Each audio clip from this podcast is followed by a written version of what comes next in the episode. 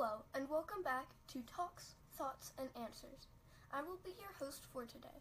So, in this episode, we will be trying our best to answer one of history teacher's best and worst questions What does it mean to be an American? Well, the answer might not be so simple, because people all over the U.S. have different opinions and definitions. This makes this a very complex topic, however, it is also a very crucial one. According to numerous studies, 67% or the majority of the answers from people has the word freedom in it. Freedom is a very huge part of being an American. A prime example being the First Amendment in the U.S. Constitution, a living document which outlines the rules for our country. It states, Congress shall make no law establishing religion or prohibiting the free exercises thereof, or abridging the freedom of speech or the press, or the right for people to peacefully assemble. Another part of freedom in America is getting to be part of a democratic nation and being able to vote when elections come around. I would also like to outline equality and fairness, one of the sole foundations that this country has struggled with in the past.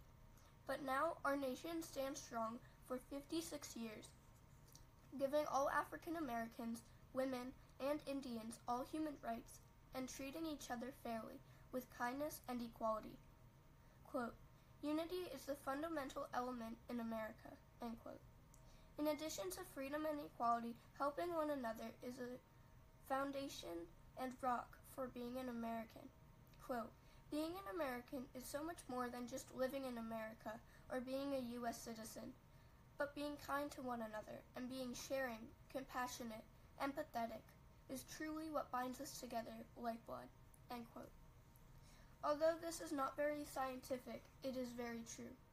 According to a study with over 200 participants, 52% said something relating to kindness or personal qualities.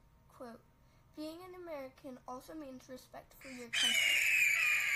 It means that you show integrity, and moral ethics, that you show patriotism, and that you support your country no matter what.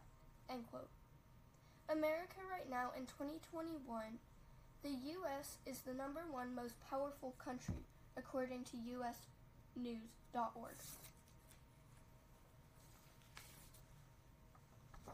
With Russia being in second and China in a close third.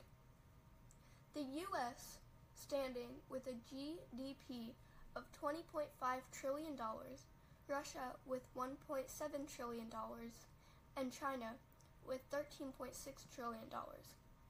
So, how did America get this far as a world power? I'll give you some time to think.